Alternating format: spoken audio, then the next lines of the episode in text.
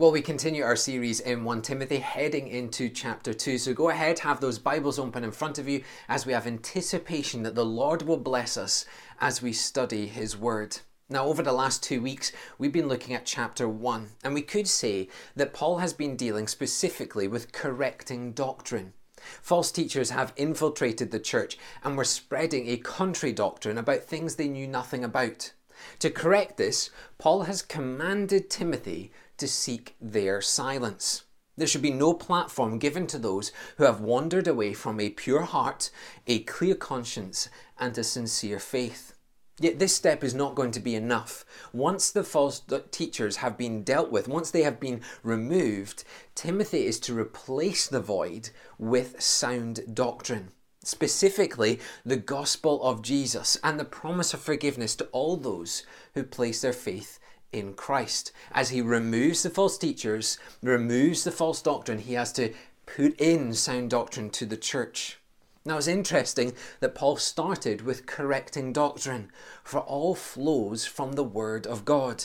If there's not a firm grip on Scripture, then anything else in the church is futile. A church cannot grow, it cannot serve, it cannot obey if it first does not have sound doctrine at its very core. Now, as we move into chapter 2, Paul shifts his attention from sound doctrine within the church that he's commanded Timothy to put in to sound conduct. Chapter 2 looks at our approach to a whole life worship to Christ and then begins to look at a specific outworking of this in the public worship service, now known mainly but not exclusively as our Sunday worship service. Now, as we go through the passage today, and we've got quite a lot to cover, remember the first sermon in this series. 1 Timothy may have been written by Paul, but the words contained in the letter come directly from God. Commands given are commands of God. Obedience expected is obedience to God. We may find it difficult to accept, but that doesn't change what is the 100% truth of God's Word. So, as we walk through the passage today, I want us to concentrate on a particular statement. I'm going to read it out twice so we really have it in our minds. Here's the statement Sound doctrine leads to sound conduct. Where conduct slips, it is likely due to a diminished doctrine. Let me say that again. Sound doctrine leads to sound conduct. Where conduct slips, it is likely due to diminished doctrine. So with that in mind, let's head into our passage starting in 1 Timothy chapter 2 and from verse 1. First of all, then, I urge that supplications, prayers, intercessions, and thanksgivings be made for all people. Now that the false teachers have been removed, or at the very least they've been silenced, Timothy is to fill that void that has been left. And to do so, Paul encourages or urges or even commands that the church first, and I want you to notice that, first starts with prayer. What we'll see is this isn't just any type of prayer, but at the core, the church is to be evangelistic in its prayers. Here in verse 1, we have four types of prayer that are to be undertaken. We have supplications, which comes from the Greek word diesis, meaning to be without something or in lack of something. As we recognize what we lack, we are to, through prayer, plead God to provide. Then we have prayers, which refers to a general prayer or a general communication with God. It's always in reference to God, praying to God about God. It might be statements of scriptural truth or an utterance of praise to his name. Then we have intercessions. In the original Greek, there is a connotation of coming alongside someone or being in step with them. You're not watching from the sidelines, rather, you're rolling up your sleeves and you're getting stuck in. An excellent example of this is, in fact, the Holy Spirit in Romans 8:26. Likewise, the Spirit helps us in our weakness, for we do not know what to pray for as we ought, but the Spirit Himself intercedes for us with groanings too deep for words.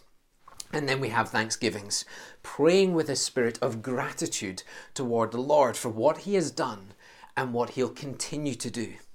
Now, you'll see that these four types of prayer can indeed refer to just about anything in life. Yet, what we need to see is that they mainly refer to salvation in Christ. We recognize those who lack salvation, who are living without that eternal peace. We plead with God to save them. We pray the promises of salvation in the name of Jesus, and we come alongside that individual, getting in step with them to lead them to Jesus. And we praise Jesus that he continues to save and that there'll be many known as children of God. You see, we can be quite insular and selfish with our prayers. But we need to move beyond our own lives, beyond our own friendship circles we're in, and pray for, as Paul says here, all people. To pray evangelistically for our community, for our city, for our country, and the many areas in the world that have never heard the gospel message. It is the antithesis of false teachers. They seek self, they seek followers, they seek their name to be lifted high, where the prayer, the Christian prayer, seeks the Lord's kingdom to expand through evangelistic prayer and ministry. So these four things should be built into our prayer life, not for selfish desires, so that we can actually see the kingdom of God expand as we pray evangelistically for salvations in our world. Let's head into verse 2. For kings and all who are in high positions, that, that we may lead a peaceful and quiet life, godly and dignified in every way. Yes, we're to pray for all people, yet we're also specifically to pray for kings and those in high positions, essentially for those who run our country and make decisions that impact our nation. Again, the prayer focus is to be evangelistic. We're to pray for their salvation, that they would be loyal to the Lord Jesus in their lives. We're to pray that they repent from their sins, and in doing so, they would make wise and just decisions. And when we pray in this way, it removes the thought of rebellion in our hearts and we become peacemakers. Now, during the season of COVID, I've watched many Christians hammer our government, mock leaders, and even slander against them, usually on social media. Yet our deepest desire should be to evangelistically pray for them, for their salvation, for them to be wise in Christ. How can you genuinely seek the salvation of another when you are busy mocking them? Whether Labour, Lib Dem, Conservative, or any other party, the church is to be earnest in its prayers for the leaders of our nation. Yes, this evangelistic prayer has great benefit to the leader. Ultimately, we're seeking for their salvation in Christ, but also has benefits to the church. For if our leaders do indeed repent and they do indeed seek Jesus, there'll then be no external disturbances to the church's ministry. Because it's usually the leaders of our nation that cause us not to be able to go out and do the ministry that we seek to do. Even if they don't seek Jesus, even if they don't repent and seek salvation in His name, the internal disturbance of our want to rebel against the law of the land is dealt with as we evangelistically pray for them. So, whether rebellion stops from leader down or whether it stops from ourselves up, it is all reliant on the evangelistic prayer of our leaders for the nation. For we believe in the one we pray to, the one who is in control of all things, and the one who ultimately, even those in high positions, will have to answer to. As 1 Thessalonians 4:11 says, and to aspire to live quietly and to mind your own affairs. We seek not rebellion against government, but the pursuit of peace. And how will this be achieved? Verse 2 says, through godly and dignified conduct, starting with evangelistic prayer, but having a reverence for God that outworks in a reverence to sound moral behavior. There should be not one person that you cannot pray for. And that's one of the greatest antidotes to division, to disunity, and to despair to pray for the individual. For prayer unites around Jesus, the greatest peacemaker of all. In praying evangelistically, we seek the power of Jesus to be at the core of not just our own lives, but all lives. So we are to pray for the leaders of our nation. However, this is not the only reason to do so, to simply have peace. Let's find out more in verse 3. This is good and it is pleasing in the sight of God our Saviour, who desires all people to be saved and to come to the knowledge of the truth. Our evangelistic prayers for all and especially for leaders of our nation is not only good, meaning morally right, but it pleases God to hear our prayers. We please God when we pray beyond our self interest, beyond our friendship groups. We please God when we have a heart for the lost and when we recognize that salvation belongs to the Lord Himself, and therefore we pray for that salvation on the leaders of our nation. This pleasure in the prayers for the lost speaks of God's desire to see all people saved. 2 Peter 3 9. The Lord is not slow to fulfill his promise, as some count slowness, but is patient towards you, not wishing that any should perish, but all should reach repentance. More than being saved, great as that is, the Lord seeks all to have a developed faith, to come to the full knowledge of the truth. And this is what Peter describes in his letters as epignosis, the complete knowledge or the full understanding of the truth in Christ. It is full and complete in maturing faith in the cross of Christ. It is one that daily grows and sees daily sanctification that becomes more like Christ each step that is taken. This is the prayer of evangelism. This is the prayer for the leaders and for all people that they seek Jesus and they would come to full knowledge in Him. And we pray that for their salvation, but also to please our Heavenly Father. Verse 5 For there is one God, and there is one mediator between God and men, the man Christ Jesus, who gave Himself as a ransom for all, which is the testimony given at the proper time. We are to pray evangelistically because there is one God. Deuteronomy 4:35 To you it was shown that you might know that the Lord is God there is no other besides him Many have tried but nothing has ever matched up to the only God 1 Corinthians 8 6 Yet for us there is one God, the Father, from whom all things and for whom we exist, and one Lord Jesus Christ, through whom all things and through him we exist. God has always been and will always be the only God. He's the only one that we can find salvation in. Acts 4:12 And there is salvation in no one else, for there is no other name under heaven given among men by which we must be saved. That is why we pray, for it is only the salvation that God provides that can save all mankind, even kings and rulers of our land. The salvation provided through Jesus Christ, the one mediator. A mediator simply means someone who intervenes to restore peace. And who better to restore peace between God and man than Jesus, who is both God and man? Jesus mediates or intervenes to restore peace by giving himself as a ransom. He takes our place as the prisoner of sin and uses himself as the ransom to be paid. And he does so in accordance to the will of the Father therefore bringing peace by satisfying the wrath of God and giving a way for the people to draw close to the Father. Jesus is the eternal atoning sacrifice that provides salvation that we are to pray for all people to come to know. And it's this that we pray for that Jesus would intervene in the lives of others, especially the rulers of our land, to save their souls and bring peace to their eternal lives.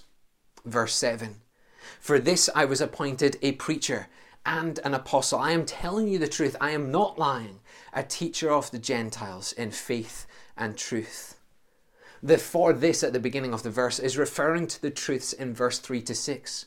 Paul's commission by Christ was to preach and to herald the truth of the mediator, of the one who would intervene to provide salvation from our sin and the guilt, for salvation for the guilt of our evil. Paul was the messenger of the king, and his message was clear salvation through Jesus Christ. And notice how boldly and very clearly he states it's truth. It is not a lie. It should be believed and it should be accepted as coming from God. So you can clearly see that the first thing the church should do, having now dealt with the false teachers, having now silenced them, having now removed them from the church, is to pray evangelistically. Walter Lock, a theologian in the 1800s, said, God's will to save is as wide as his will to create. Don't minimize the will of God by only praying for those in your close circle of friends. Pray for all, especially world leaders. So that's the first thing that the church should do. Paul moves from addressing the whole church, looking at the conduct of prayer, and he now looks at separating men and women and their individual conducts, conducts in church and the public worship service. And he first goes to men in verse 8. I desire then that in every place the men should pray, lifting holy hands without anger or quarreling. I desire in some translations is noted as I command or I urge, and we've seen I urge already in the passage. It comes with the full weight of being an apostle appointed by Jesus. In other words, it's coming with the full weight of God Himself. And notice the next wording here then. I desire then. It carries on from the previous section. Because Jesus is the mediator, because it pleases God, because we are commanded, Paul urges men to pray. And from the phrasing of every place, we can take this as in each and every church, men are to pray. However, remember, Paul is concentrating on the conduct of the church. Therefore, it's not simply a command to pray, but a command in how to pray. In the Old Testament, it was common for those who were praying to lift their hands toward heaven. Psalm 63, verse 4. So I will bless you as long as I live. In your name I will lift up my hands. There was a specific posture in prayer. Yet Paul is not even talking about the posture. The emphasis is not on the lifting, but on the type of hands. Specifically, they are to be holy hands.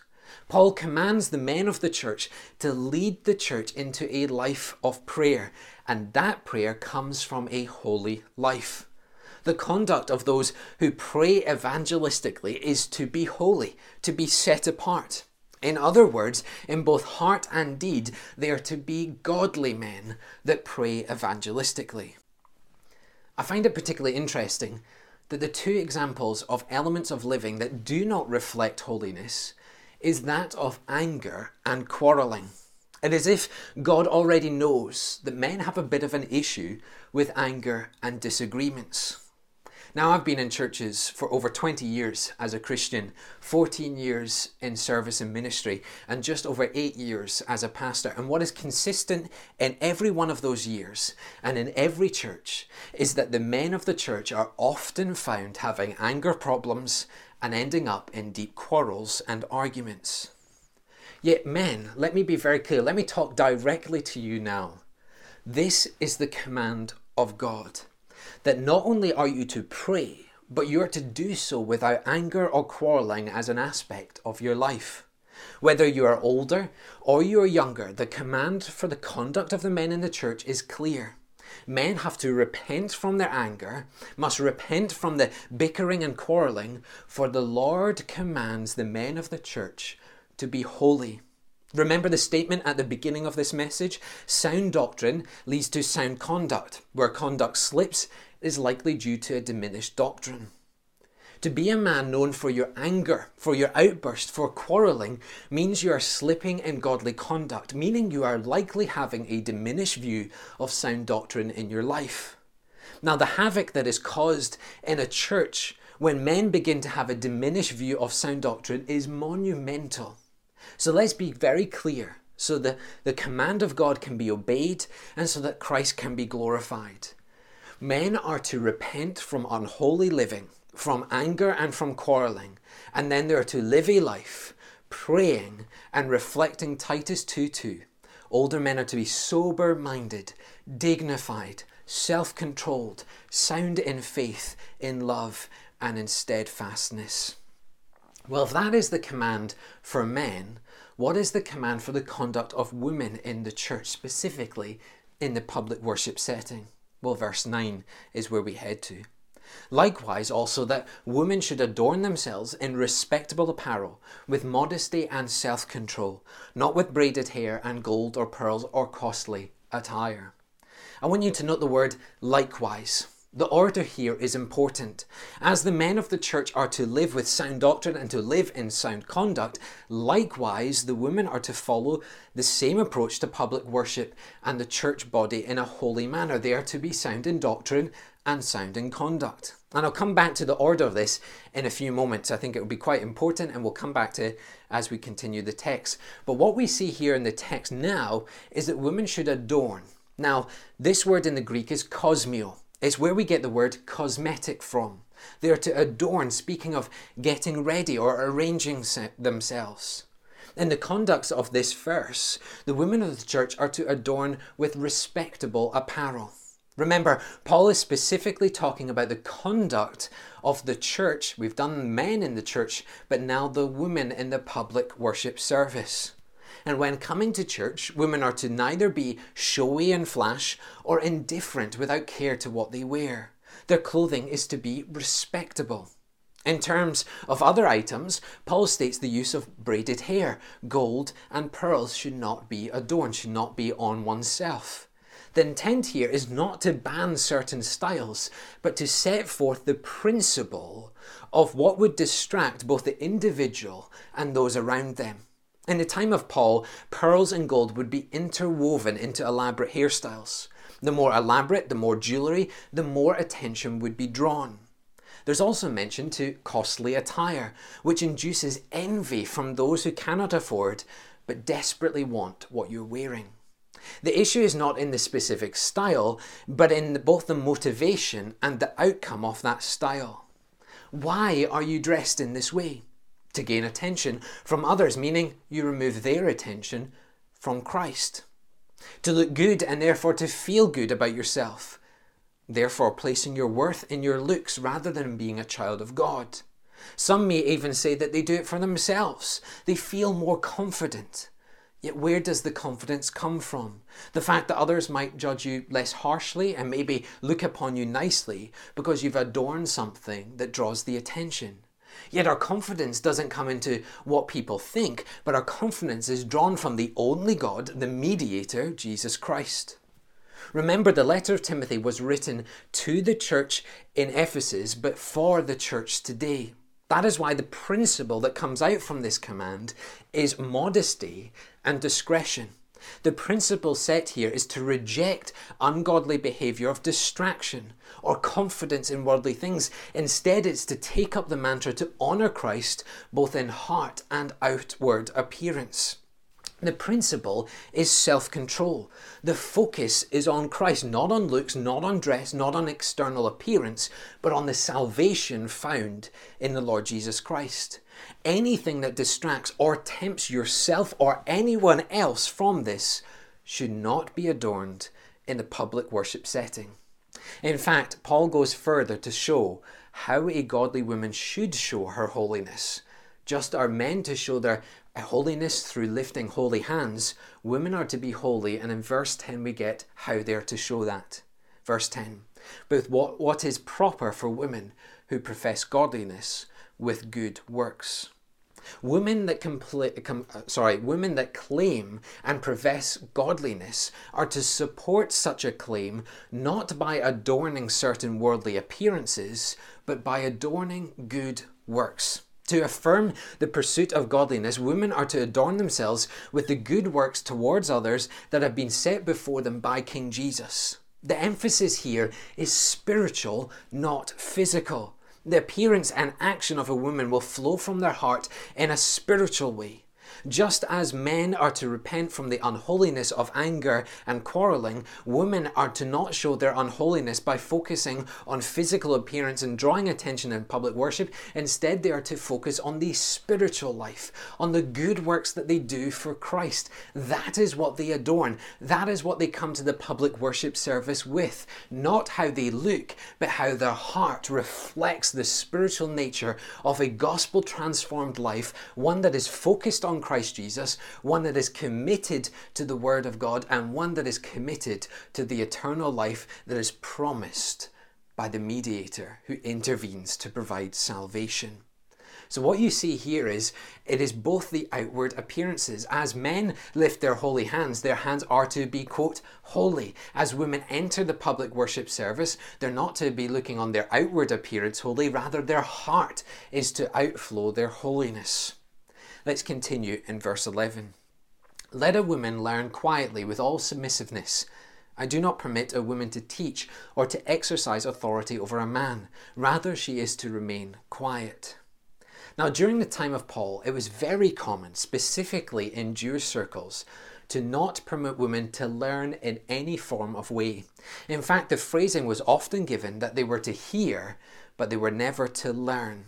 That was the culture of the time, that women could simply just hear words, but they were not allowed to learn. Paul commands that culture to be reversed. Women are to learn. And I want us to pause there for a moment. Paul not only affirms, but commands that women are to learn the Word of God. The whole congregation, whether man or women, are to be taught and are to grow toward that epignosis spoken about earlier, that complete full knowledge of Jesus Christ. What we have here is a spiritual equality in the church. Men and women are to know the Word of God. Women are not inferior, men are not superior. Instead, they are all humbly students of the Word. And who is the Word? Jesus. Therefore, we are all humbly students of Christ, each one of us. Not so long ago, I was asked by a few ladies to help lead them in a study through a theological text, and with a hearty yes, I agreed, for there is nothing more precious than the people of God learning and studying the Word of God. Whether a man or a woman, whether older or younger, we are commanded to learn and study the Word of God. Yet, having said this, Paul defines the conduct of public worship within the context of specific roles. With women spiritually equal and not inferior, they are to learn in quietness and submission. The connotation of submission is to be under. And what we are seeing here is that in the public worship service, women are to learn but not teach. The public worship setting is for men, and let me be very clear repentant, holy, and godly men to lead and for women, godly through works, not appearance, to follow. This does not remove spiritual equality, and it does not make anyone inferior or superior, but it is honouring to the order that God has set. Now, I want to be very clear this does not mean that women are not to teach. Titus 2 and verse 3 to 4. Older women likewise are to be reverent in behaviour, not slanderers or slaves to too much wine. They are to teach what is good, and so train the young women to love their husbands and children. The older women of the church are specifically tasked to teach the younger women of the church to have sound conduct in life before Christ. But more than that, we also have Acts 18:26. He began to speak boldly in the synagogue, but when Priscilla and Aquila heard him, they took him and explained to him the way of God more accurately. Here we have a married couple teaching a man the ways of God, yet not in the context of the public worship service, but separately and privately. What Paul is talking about is the public worship setting, the same setting that false teachers have been commanded to be silent, the same setting that men are to lift holy hands, and the same setting that women are not to adorn uh, appearance and look. Instead, they're to come and adorn godly works. As I say this, I know there'll be some bristling, even angry, that such things are being said. They will argue that throughout the Bible there are godly women, which there is no denying. And in fact, we celebrate that throughout the Bible we see godly women who serve, who love Christ, who love the Lord, and who lead others to salvation. But there's also some that will say and simply state that Paul is purely addressing a cultural matter, and we should get with the times and see that culture has changed and therefore the church should change. Yet look at how Paul responds to these arguments in verse 13.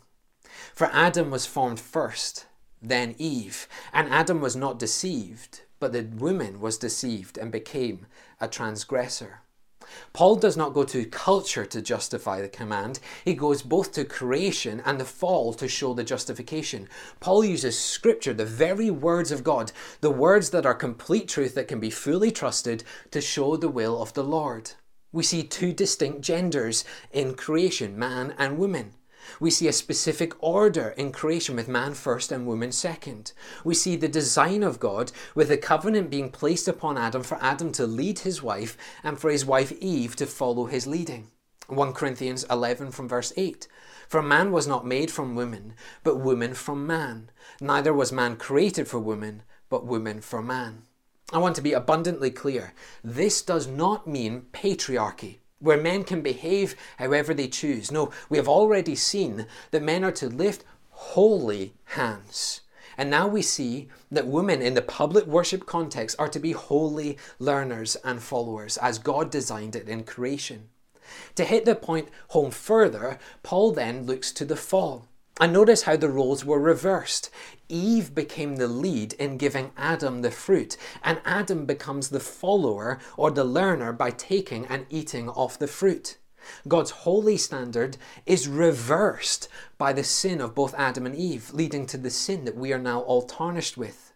This was not about culture in the church of Ephesus. This was about godly principles set into creation and then destroyed in the fall.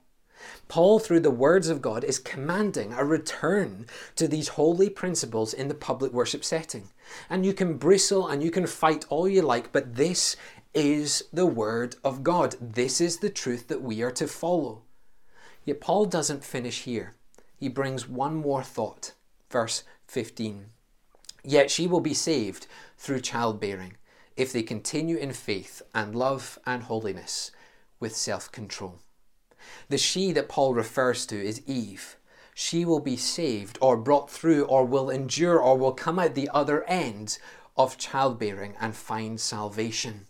This refers to the curse that was placed upon Eve and all women, that they would face pain in childbearing. And yes, there'll be pain, but the Lord will bring Eve through it, and mankind will be expanded because of it. And having been saved through it, all women or men are now saved through faith in the love of Christ Jesus, through his righteousness imputed onto us, that brings self control in our lives to live in such a way to honor a holy God. And all this ultimately refers to the desire of God to see all saved, to come to that full knowledge of Christ. He will save us through the trials so that we have opportunity to hear His word and respond to the call of salvation in His name. Now, we've packed a lot into the sermon today, and there's probably a lot there for you to think about in terms of the conduct of the church, the conduct of men, and the conduct of women. Uh, so, let me just close out by giving some simple, clear, and straight to the point application. And I remind you first of the statement sound doctrine leads to sound conduct. Where conduct slips, it is likely due to diminished doctrine. So, we take that statement and we have our first application.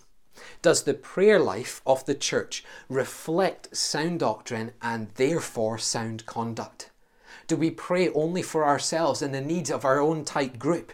Are we passionate about evangelistic prayer? I encourage each and every one of you get beyond your little life and see the need for the gospel around the world. Be on your knees in prayer, praying for all, but specifically for our leaders. Pray for Boris Johnson, pray for the EU leaders, pray for Joe Biden, pray for the UN, pray for all our nations that they would repent and know Jesus as Lord. For that is both sound doctrine that pleases the Lord and sound conduct that brings about a church that doesn't seek rebellion but seeks the unity of Christ. The second, do the men of the church reflect sound doctrine and therefore sound conduct in how they live? As I reflect on this question, I think sadly, us men have much work to do on this.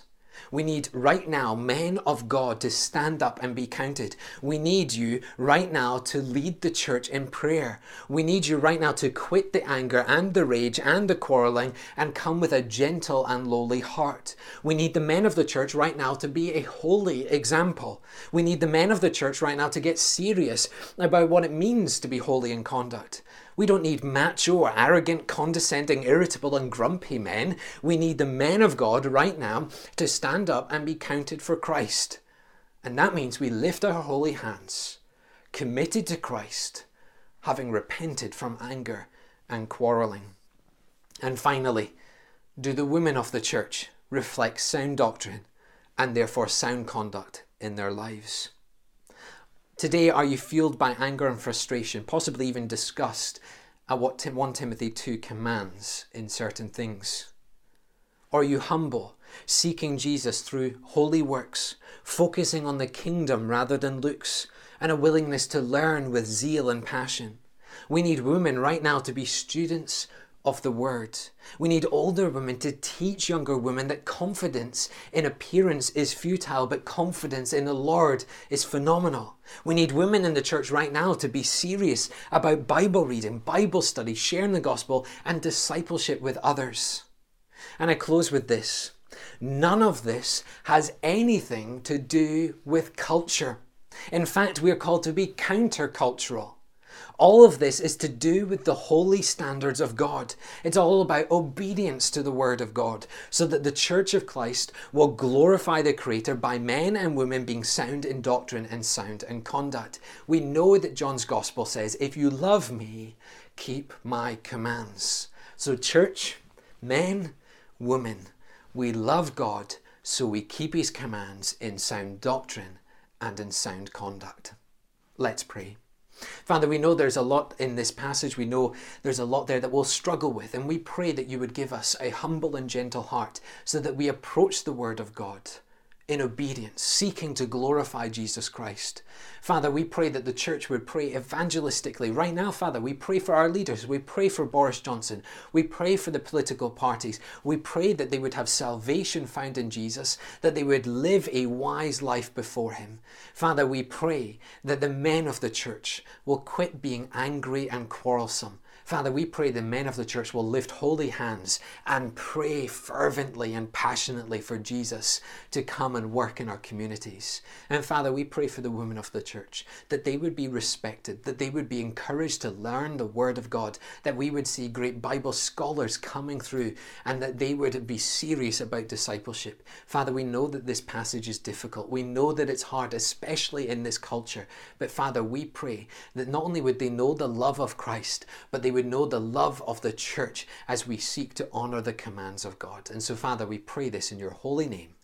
Amen.